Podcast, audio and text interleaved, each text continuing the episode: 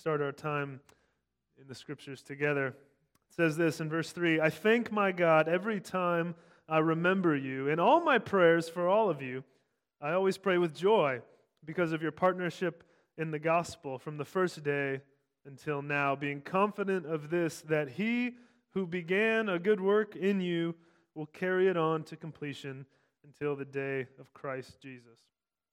Let's pray. Father, we thank you now for your word. We thank you that you have been so kind and gracious to reveal yourself to us, to communicate with us and show us who you are. God, what you have done, what you will do. You've shown us your heart and your character, and for that we thank you and praise you. And now, Lord, we turn our attention together to your word and ask that you would take this time to shape our hearts and our minds, to form us, to convict us and challenge us by the power of your Spirit as we seek to understand and apply your word to our lives. Lord, thank you. And we give this time to you now in Jesus' name. Amen. Well, I'm so glad that you're here. Welcome. If I haven't had a chance to meet you, my name's Matt, and I'm one of the pastors here at FBC. So glad that you've joined us. Uh, if you don't know me yet, we, uh, my wife and I, we have a daughter who we talk about her a lot up here. That's just something that comes with being a pastor's kid, I suppose. Uh, she's a little over a year old, but before she came around, I was kind of afraid of kids or babies. Like we would go to the hospital when our friends would have babies and they'd be like, Do you want to hold our newborn? And I was like, No, I don't, thank you. Uh, because they just were kind of scary and fragile. And I kind of thought that if I held one, I would somehow drop it or, or break it. And so I was like, No, I don't even want to go there. Don't like let me near that thing. Um, and so when I would hold a baby, it was kind of, you ever seen the person who does one of these? and like you're sitting in the chair and you you don't move because you're like stiff and you don't know what to do. You don't want to drop the baby. Yeah. So that was me. But then we had a daughter, and kind of by necessity, you hold your kids and you get you know you had to i was still scared and i wanted to hold her and so i started to do that and the strangest thing happened over time as i practiced that and held her more and more i became more comfortable and I gained some muscle memory and, and figured out how to do it. So I wasn't this kind of stiff, scared young dad. And if you have kids or have been around kids or have kids in the family and you've held them, then you know that at first maybe it's a little scary, but then eventually it's like, got a little football you tuck under the arm and you just know what you're doing you walk around and if you're a mom or if you're dad and you got kids at home you got one kid here and you're doing things and you're chasing around the other kid and you just it's it's natural to you because you've done it so much that you just get comfortable with it and it kind of shapes you and kind of becomes just a part of what you know and who you are. And that principle is true in all of life, right? The practices or the habits that we do over and over again begin to shape us and just become a part of who we are. Whether those practices and habits are good things or whether they're not so good things. We become more and more shaped by them. And so the question of our lives is not as much are we being shaped and formed into a certain kind of person? That's not the question. The question is what kind of people are we being shaped and formed into? What kind of people are we becoming? That's what the whole idea of this Rhythms series has been about. Over the course of the summer, we've looked at these habits or these practices, these rhythms, spiritual disciplines that we as believers should be moving in in order to grow and be healthy and be shaped into the kind of people that love the Lord and follow Him more faithfully and look more and more like Jesus? Are we engaging in the right kinds of habits and practices so that they shape us. And so this morning we're doing the last week of this series, and it's my hope just to kind of wrap it up, not uh, doing a standalone new rhythm, but kind of reflecting back on some of the things that we've seen over the past 10 weeks or so and kind of bringing up some themes that bring some closure and final reminders to us. And we're using Philippians chapter 1 as our guide for the morning, the text that I read for us already, which let's look back at it now. Verse 3 of Philippians chapter 1 says this I thank my God every time I remember you. In all my prayers for all of you, I always pray with joy because of your partnership in the gospel from the first day until now.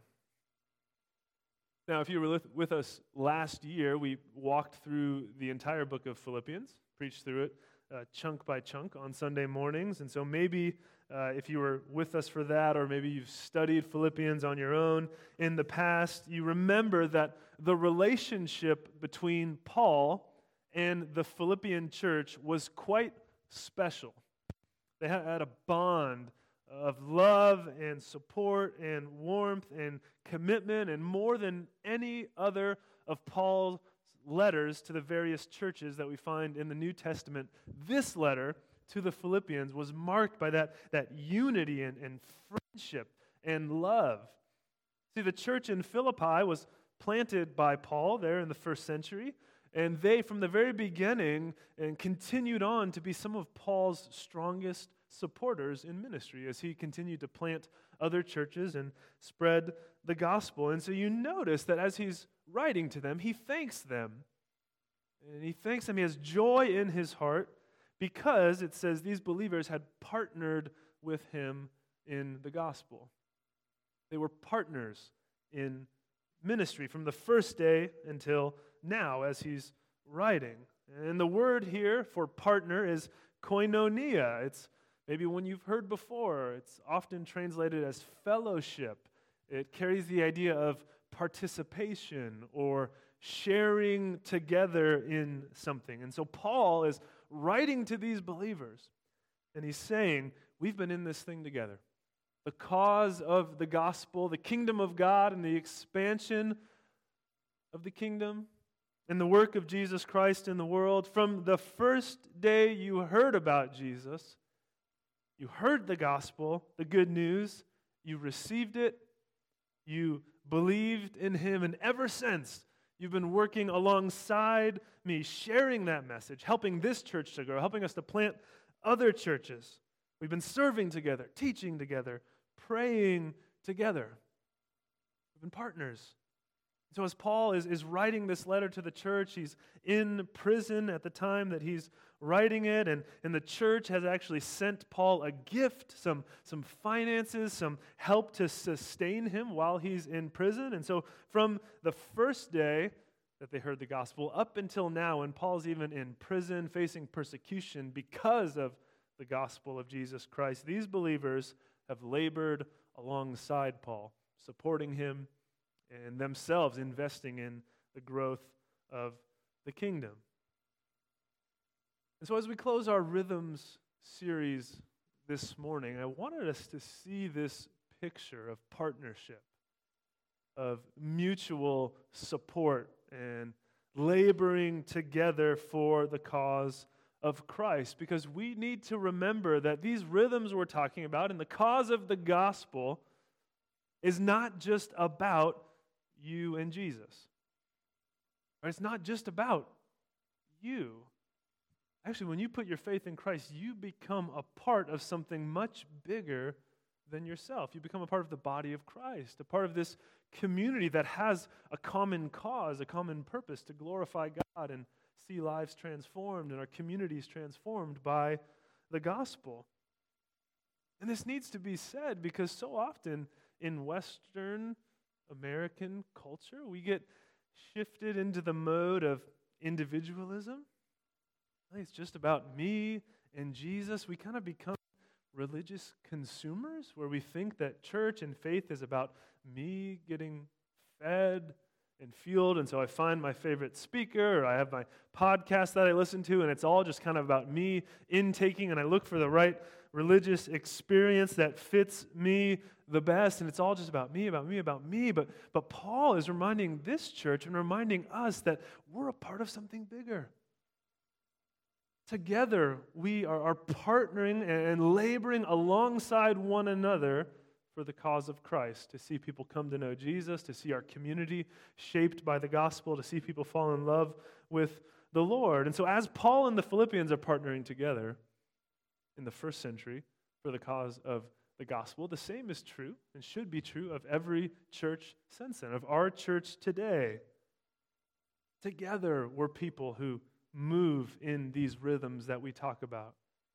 We're people who read the scriptures together. We're people that pray together, that fast together, as some of us were able to do this week. Right? We're people that confess our sins together and rest together and celebrate the message of Jesus together. And so these, these rhythms are not just individual things for you to do, but they're things that shape us as a community. And I hope that that's an encouragement to you.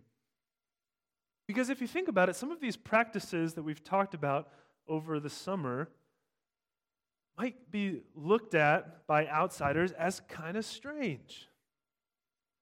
Right? People might look at the things that Christians do and think, you guys are kind of weird and a little off. I mean, think about it. Someone could say, wait, you, you look at this book and you really, you really believe that there's a God of the universe who created everything that is and sustains everything by his power and his word, you think that he has spoken to you and to the world through this old book. You, you believe that. Or like you believe that you can, can pray, like in your head quietly, you can pray or out loud, and there's this personal God somewhere out there that, that again, made everything, upholds everything by his power. And, and that God, you think, hears you and, and responds to you along with the other however many millions or billions of people on the earth. You really believe that? Or you believe in this concept of sin that sounds so old and strange that you can offend this God and, and harm one another, uh, people, and you need to confess that sin? That you're guilty before this God and you need to confess that and you need to seek forgiveness? Like you really believe that? Or you believe that this Jesus from 2,000 years ago, this Jewish rabbi that was walking around. You believe he's the Savior of the world, that he's the real King of everything, even though he, he died on the cross? You believe that that somehow is connected to, to your forgiveness and your salvation? You believe that he is what these writings say he is? Amen. We, we do believe those things, right? But people on the outside would be like, that's just weird. Like, who lives like that? That's just so odd. Those rhythms. And so for us, again, some of those things seem so normal. That's just, yeah, as Christians, we do believe those things. We believe that is true. We believe Jesus is who he said he is. We believe there is a personal God that hears our prayers, that has spoken to us through the scriptures, through his word. We're like, yeah, things are true. So be encouraged as you look around this room. We are people that are together believing this gospel, together moving in these rhythms, even though to the rest of the world it might seem so very, very strange. Be encouraged that you're not alone as you seek to follow the Lord. Paul continues as he's writing to his friends in Philippi. They've partnered together in ministry, and he says, Here's my prayer for you. I'm praying for you, church. And he says in verse 9 of chapter 1, a few verses later, he says, This is my prayer that your love may abound more and more in knowledge and depth of insight, so that you may be able to discern what is best and may be pure and blameless for the day of Christ, filled with the fruit of righteousness that comes through Jesus Christ, to the glory and praise of God. So he's thanking these believers, and he's saying, I'm praying for you, and here's what I'm praying. I'm praying that what? Your love would abound more and more in knowledge and depth of insight. It's interesting that he couples love with knowledge. Love and knowledge are not opposites. He says, I want you to grow in your love for the Lord and for other people, and I want you to grow in knowledge and insight and awareness. And he continues, I want you to be able to discern what is best be pure and blameless for the day of Christ. So he's pointing us forward to the return of Jesus, saying, I want you to be ready for that day, standing in Christ. But notice, saying, I want you to be more than just nice people. I don't want you just to be loving people. Yes, I want your love to abound more and more, But I want your knowledge and your insight and your discernment to grow. I want you to be wise. I want you to be thoughtful. I want you to engage with your mind as Christians, right? We worship God with our heart, soul, mind, and strength. I want you to embrace the life of the mind and grow in your knowledge and wisdom and discernment and, and insight. He's saying, That's my prayer for you. And if you notice, he's praying for fruit as well. Saying, I want you to be filled with the fruit of righteousness. Talked about this at the beginning of this series that as believers, our lives are to bear fruit, to produce something. And he's saying, verse 11, I want you to be filled with the fruit of righteousness. I want your lives to be producing righteousness which only comes through faith in Jesus Christ. But it reminds us of John 15, right? Do you remember we started our series looking at John 15, where Jesus was saying, If you remain in me, you will bear much fruit. You have to stay connected to me in order to bear fruit. This passage repeats the same thing.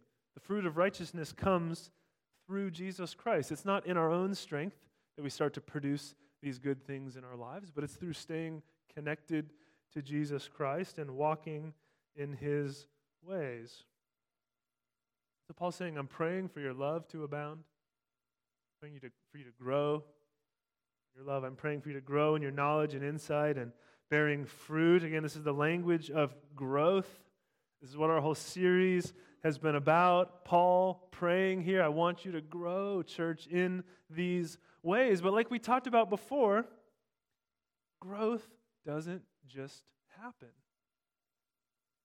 Growth doesn't just happen. Your love won't abound more and more, and your knowledge and depth of insight and discernment won't grow and abound if you don't take part in that, if you don't do anything to seek that growth. Again, the same principle is true elsewhere in life. There's a reason that people train for marathons, right? If I were to say to you, hey, this afternoon, we're going to go and we're going to run a marathon as a church. You would probably say, no, we're not, because that's crazy. Because, yeah, you, you need to train and prepare and, and build up endurance and, and strength and put work in for probably months to get yourself ready to, to do that. It takes training, time. And so, so growth in our spiritual lives is the same way. It doesn't just happen overnight. It doesn't just happen without some involvement, some effort on our part to develop our own hearts and grow. And so these rhythms that we've been talking about this summer are sort of spiritual exercises, right? Where we engage with the Lord and have these habits and practices that help us develop into the people that God wants us to be, to stay connected to Jesus. And so, what are the rhythms that we've looked at this summer? At about eight of them, they're up on the screen. We've looked at reading the Bible and engaging with Scripture. We've looked at rest, prayer, being in community.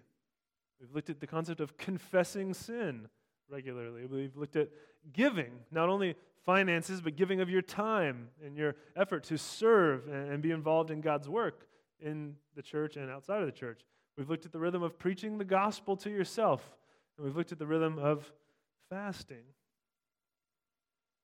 Now, this is not an exhaustive list. There's certainly more that we could add to this, but I think this hits a lot of the big ones and is a good place to start for us to look at this list and say, okay, Lord, these are some of the, the rhythms or the, the habits that we see taught and modeled in Scripture. We would benefit from moving in these ways, from implementing these things in our lives. And so, okay, Lord, chances are there's something on this list that I need to grow in. Probably one of these, at least for each of us, that we've neglected or maybe overlooked or is not really a part of our lives. And so this is a chance to say, okay, Lord, what part of following you do I need to grow in? Which of these rhythms am I neglecting or overlooking or is completely absent from my life? Another pastor once said that you can measure a life by what a life is willing to miss.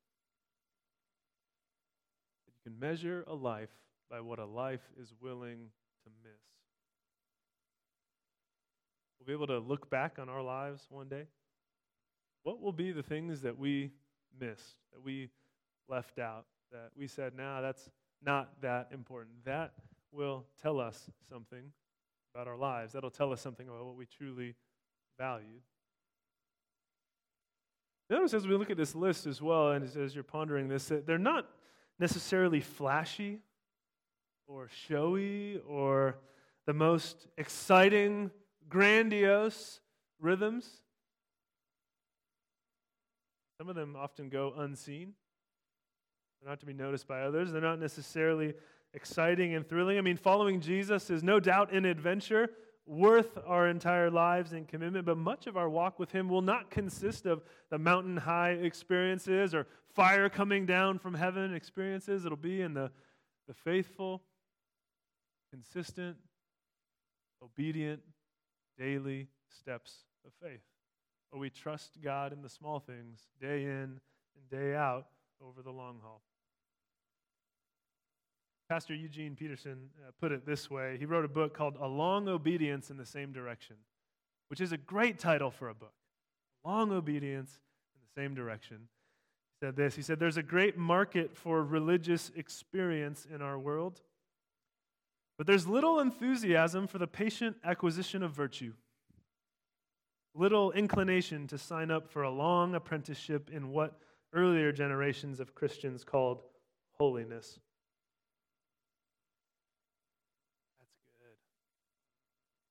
Uh, how insightful. There's a great market today for religious experience. Don't we want that? The big show, the, the flash, the spectacle that draws us in, that's exciting. We, we're drawn to that. There's a great market for that, he says. But how many of us are really looking for and willing to embrace the long, patient walk with the Lord, where day by day he develops us and helps us to grow in the unseen moments, this long apprenticeship in the way of Christ. That's difficult. And often we grow impatient. And instead of implementing these rhythms faithfully, we get disgruntled because change doesn't come as fast as we want it to, or it doesn't feel as exciting as we thought it would or should. But we're called to faithful obedience, to walk in these ways. And so I encourage you again to consider these rhythms in your own life. Now, if you're here this morning and maybe this so far has been rather discouraging for you or exhausting or overwhelming to think about, I have good news for you. Or because so far it might be possible to think that, wow, these, these rhythms, uh, these ways to grow, it's really all up to me. Uh, the burden or the weight of maturity and development in Christ is on me. I need to make things happen.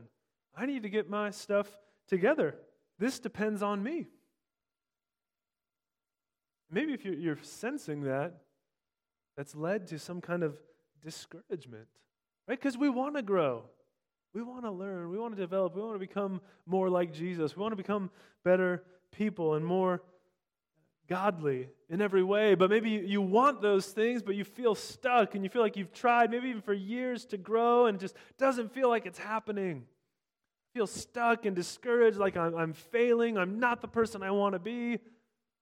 I don't know as much as I should know. I still have these bitter attitudes towards people that I'm working through. I, I don't have the character or the heart that I feel like I should have as a Jesus follower, and I'm trying and I'm trying, but it's not quite working out. I haven't quite arrived. So then you hear a message like this, and it's like, just do these rhythms, just get to work, do these things, and it'll happen. It's, it feels like just a bunch of law laid on you. Like, go get to work, go make it happen. It's up to you. It's a burden for you to bear. Again, if that's what you've been feeling, there's good news for you because, yes, we are responsible for our lives. We have a part to play, no doubt. We have a responsibility to pursue the Lord, to make decisions, to walk in His ways, to prioritize the things of God, no doubt. No doubt we are responsible in that way. But Paul, in Philippians chapter 1, as he's writing to this church, reminds them, reminds us, of a deeper reality that's at work. What does he say earlier? We read it to start. He says, In all my prayers for all of you, I always pray with joy because of your partnership in the gospel from the first day until now. We looked at that already. And then he says this being confident of this, that he who began a good work in you will carry it on to completion until the day of Christ Jesus. This is good news.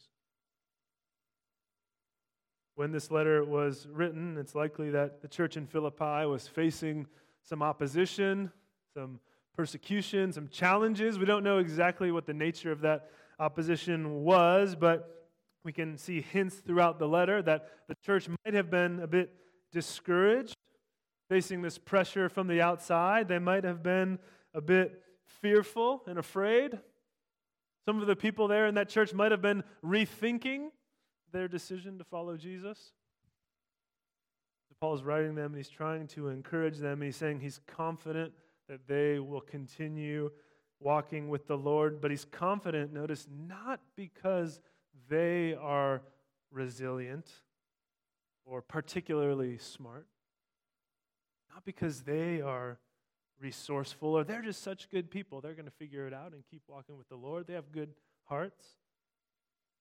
That's not what Paul says. That's not where Paul puts his confidence and his hope. Where does he place it instead? He says his confidence is in the plan and power of God. See that in the text? Verse 6 I'm confident of this, that what? That he who began this good work in you will carry it on to completion until the day of Christ Jesus. I'm confident, what? That God is the one who started this work in you. And so God is the one who will finish it. He'll carry it through. He will see you through till the day of Christ. Which just uh, reminds us of a couple things. First, that God is the one who began or started this work in you in the first place. God started this work in you. He who began this good work in you. What does this tell us? God made the first move. God's the one who initiated this relationship with you. God is the one who called you, who justified you, who is sanctifying you. I mean, today it's common for us to talk about those who are seeking God, and we talk about people who are spiritual seekers, and they're kind of on this journey to find the Lord, and maybe God feels kind of elusive, but they're kind of kind of going in, in search of Him. We've heard some of that language. Maybe that's true in, in a sense. But when the Bible talks about this, it kind of shows us the exact opposite. It shows us that it's not that we are seeking God. Actually, the picture is that we have gone astray. We've rebelled. We've actually turned from the Lord and are going the other direction, and it's God who is seeking us. It's God who came after us, who left the 99 sheep on the hill to find the lost sheep. It's God who came after you. It's not that you were just so smart and turned to Him all of a sudden, or searching for Him and you're like, found you, God. And He's like, oh no. You know, He came after you. That's what our hope is based on. God sought us. He came after us. He called us out of sin and death. And this is the, the gospel that we celebrate every week, right? That we were lost, but that Jesus found us. He came, He lived, He died in our place forgive us of our sins, to adopt us into His family, to give us new life and a cleansed heart, His Spirit within us, eternal life. All of these good things come through Jesus Christ, reconciliation with God the Father, and so on. We could go on and on. And so, yes, we repent when we hear the gospel and we turn to Jesus and we put our faith in Him, of course. Right? We can still sing the song, I have decided to follow Jesus, which we will hear in just a few minutes. Right? We can still sing that, I have decided, because we realize that before we decided, there's a, a deeper truth before we decided, God decided. God came after us. He saved us. And so we respond to what he is doing. And so we can sing, I have decided to follow Jesus. But recognizing that as a response to what God has already been doing in our hearts and in our lives before we were even aware of it. And this is true both in an individual sense and in a corporate sense. Right? As the church, God has made us who we are. God has brought us together as a, a ragtag bunch of people for his purposes. And so Paul says, since God is the one who started this work in you, he's the one who will finish it. He will carry it on to completion until the day of Christ Jesus. Carry, carry what on? His work in you until the day of Christ, pointing forward again to the return of Jesus. Looking forward to, to that day when the Lord returns and puts an end to evil and injustice and fully establishes his kingdom forever. But you see, this points us to the character of God. God is faithful. God doesn't just start a project and then leave it and walk away with it unfinished, the way that we so often do with any number of things, especially household chores for me. God doesn't leave us. Doesn't leave us unfinished, doesn't expect us to figure it out or to become fully sanctified in Christ on our own. This work that He began in you, He will finish. He will sanctify you. He will transform your heart and your desires and how you think and how you act, and He will shape you into the image of Christ more and more. That's our hope, right? That not only are we made alive and forgiven of our sins, but that God is transforming us more and more into His image, making us into the people that we are intended to be, where we love Him, where we love others, and where we are wise and good stewards of this world that He has entrusted to us. I tell you, this is good news for my soul because even this week I was wrestling with discouragement, wrestling with just feeling disheartened and, and frustrated about myself and what I know or don't know, feel like I don't know enough, or I'm not good enough at this, or I failed at this. Maybe you can relate to that. Just feeling ah, just discouraged with where you are in life. You want to be somewhere else, or you want to be more something than you are. As I prepare for this sermon, God was like, I know. I know that's where you are. I'm not done with you. I'm still at work in your life. I started this work in you, and I'm going to finish it. I'm working, I'm growing you That's good news. And so this passage reminds us that as we engage in these rhythms, yes, we're to work at it. Yes, we're to make changes. Yes, we're to implement them and take responsibility for our lives and seek to grow, of course, but all the while remembering that we belong to God, that He is faithful, and that He is at work, and He will finish what He started in us. See, we all know people who, who get stuff done you know, maybe at your job or maybe in the home, you know that if you put a project on someone's plate, they just they handle it. They take care of it. You don't have to worry about it. Is it going to get done? Is it going to get finished? You just know that they're a hard worker and they take care of things. You put it in their hands and you don't worry about it. But then there are some people where you, you give them a project and it the work kind of finds its way back to your desk. The work finds its way back on your plate.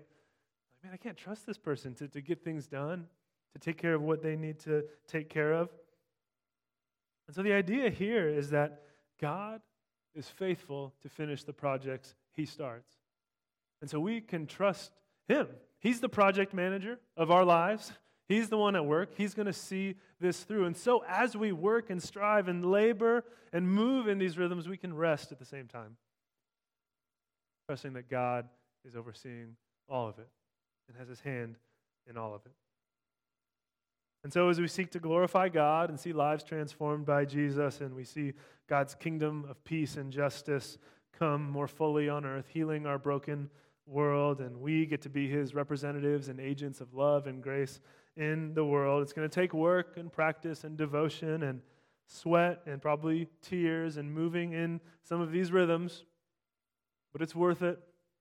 We can trust that God is using us in a work. And so I again encourage you to consider as you look at this list what steps do you need to take to say to the Lord, Put me in, coach? Put me in. I want to prioritize the things of the kingdom. I want to grow in your ways, Lord. I want to be used by you. Which of these maybe has been overlooked in your life that God is calling you to? Let's pray. well, Father, once again, we turn to you and we say, Thank you. Thank you for your word, and thank you for this great promise that you began this good work in us and you will carry it through to completion. Our lives are in your hands. We're not left on our own. We don't depend on our own strength for our maturity in Christ or our development or our sanctification, Lord. From start to finish, this is your work. Help us to rest and to trust you. And, Lord, to give ourselves fully to you and your cause. To jump in with both feet, Lord. To prioritize you and your ways and your purposes in this life. Thank you, Lord.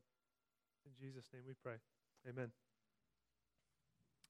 So at this time, the offering plates are going to come around. And if you filled out the card this morning, this would be the time to